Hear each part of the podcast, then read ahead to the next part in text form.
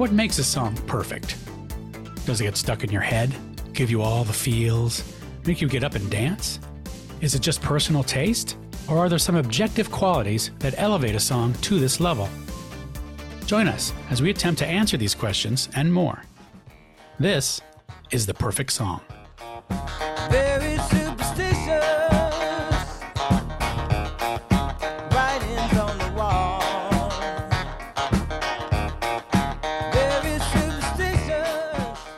Hello and welcome to The Perfect Song. Today we'll be discussing a song by Stevie Wonder called Superstition. And uh, this song was nominated by none other than Alan. So let me throw it over to Al to give you a little background. Hello, this is Alan. Uh, Superstition is a song recorded by Stevie Wonder, not only by Stevie Wonder, but uh, the, this is the version we're talking about today. It was recorded in 1972. It was a collaboration, actually. It came from uh, Jeff Beck and Stevie Wonder wanting to work together on Stevie's album Talking Book. And while they were in the process of recording songs that were or working on songs they already had, Jeff Beck started playing that little drum beat at the beginning of the song. And Stevie Wonder said, Keep playing that. And then he just started improvising that very famous riff that is on the song. And that was sort of the birth of the song.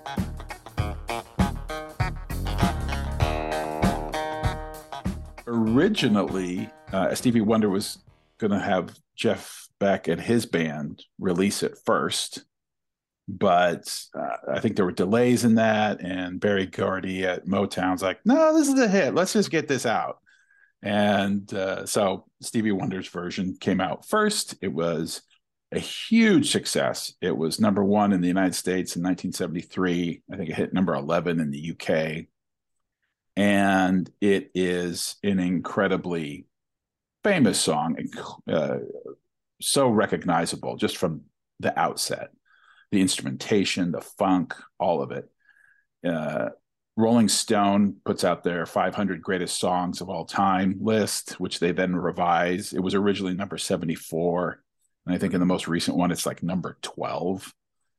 So as time goes on, its its power grows, just like uh, the Dark One in the Lord of the Rings. Anyway, um, I don't know why I said that. Because you're a nerd. I, I am a nerd and a Proud. bit of a geek. Proudly. Yes. Oh, I'll wear it proudly. um, so that's kind of the background of the song. The song itself, if you haven't heard it, I'll be shocked. Um, but it is, a, I think, a funk classic or a funky classic. Maybe I don't know if it's really considered true, true funk. Yeah. Maybe it's R&B, but a very funky R&B, Yeah, yeah. perhaps. And it's just one of those sort of rump shaking songs. As soon as you start hearing it, man, you just doesn't matter what you're doing. You're bopping along, you're dancing, you're moving. Hopefully, it's like kind of like a pseudo big chill moment when they're all cleaning the dishes and Yeah.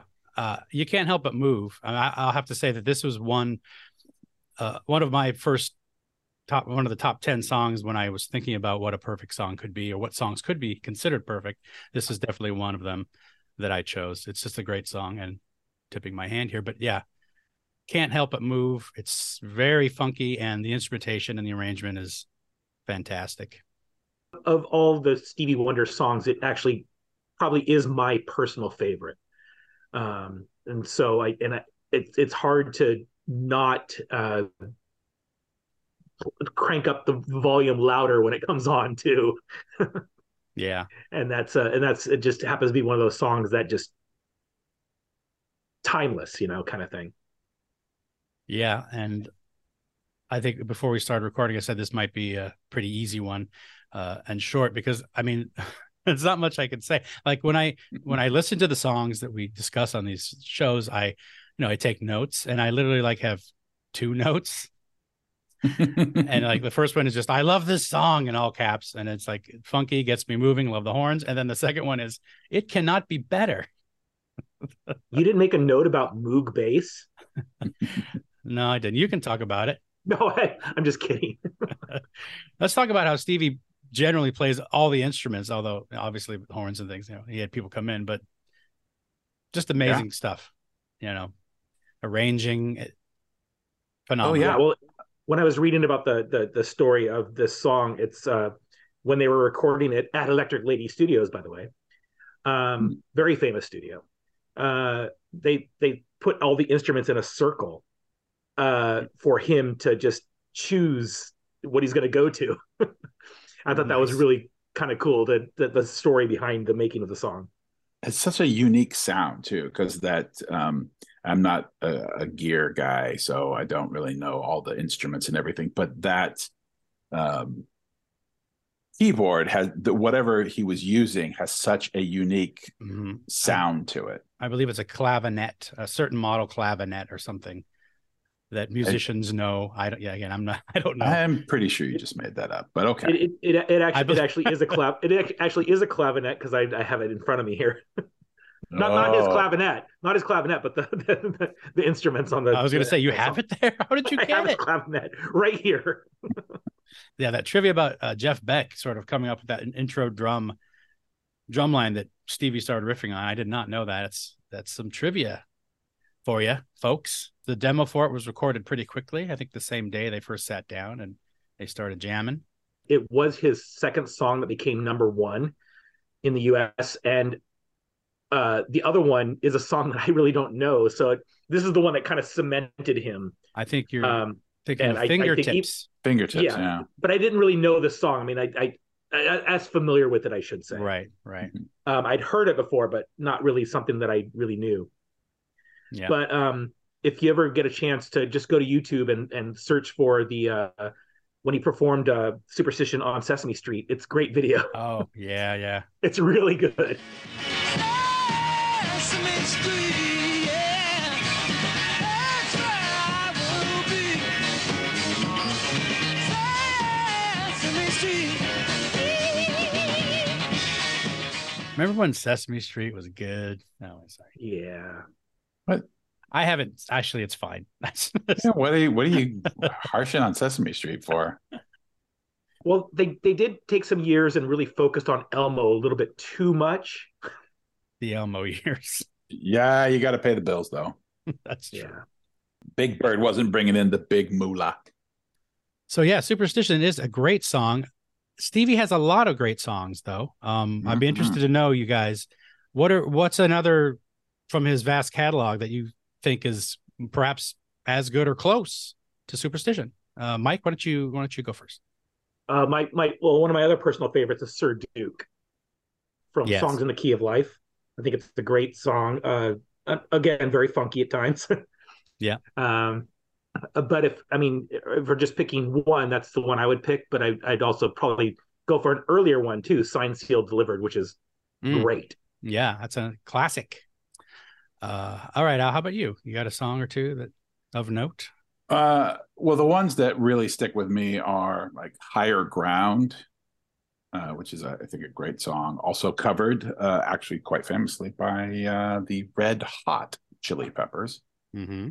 And I would, and maybe just because it came out at a particular time in my life, I just called to say I love you. It's just, you know, I was a teenager, Yeah, and it's a good song. It's a very, very good song. It is So, good. It has that really interesting kind of uh arpeggio keyboard thing throughout the whole thing, and it feels kind of mechanical. I, I it's different from my memory. I remember it, mhm. but with his Stevie Wonder vocals on top of it, it just really works, and it has great like harmonies going on in the background. I believe too. Yeah. Well, for me, I think um, uh, "Living for the City" uh, is great. Um, Songs in the Key of Life, Mike mentioned that album The whole thing. it's such a good album. Like this, and and yeah, Sir Duke is great. Well, also, you know, from Talking Book is also um, "You Are the Sunshine of My Life," which is also a great That's a great song. Yeah, Yeah. yeah. Yeah, Also on, on Songs in the Key of Life is Isn't She Lovely too, which is also a great song. Oh, yeah. yes, I'm actually going to songs in the key of life since I mentioned it, and yeah, uh, I wish is great, and Pastime Paradise again, not covered but sampled for Gangsta's Paradise. hmm And that's a that's a double album that uh, songs in the key of life. My dad had that one and it got played a lot. Steve, Stevie Wonder songs you can skip. That's what friends are for. and part time lover. Part-time lover, yeah. Yeah. Uh, I always thought it was a partide lover, but didn't make sense. Whoa, whoa, whoa. Never no, mind. No, I don't think it was. So so there you go. I mean, Stevie Wonder, uh, Superstition's great, but you know what? A wide catalog for you you all to explore. Let's vote. Let's vote. Uh, well, we'll start with Al. Uh, is this a perfect song? Yes. Okay.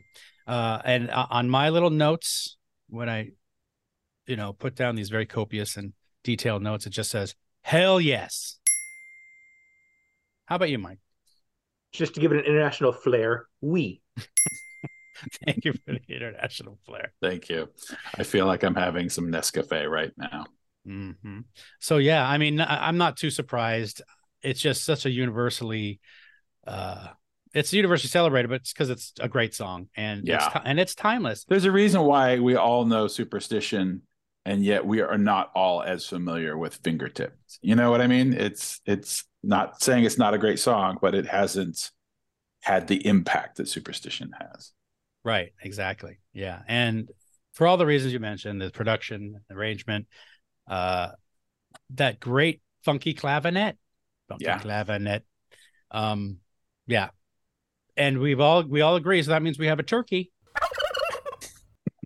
three three Gobble gobble. gobble gobble, three three uh, yeses in a row.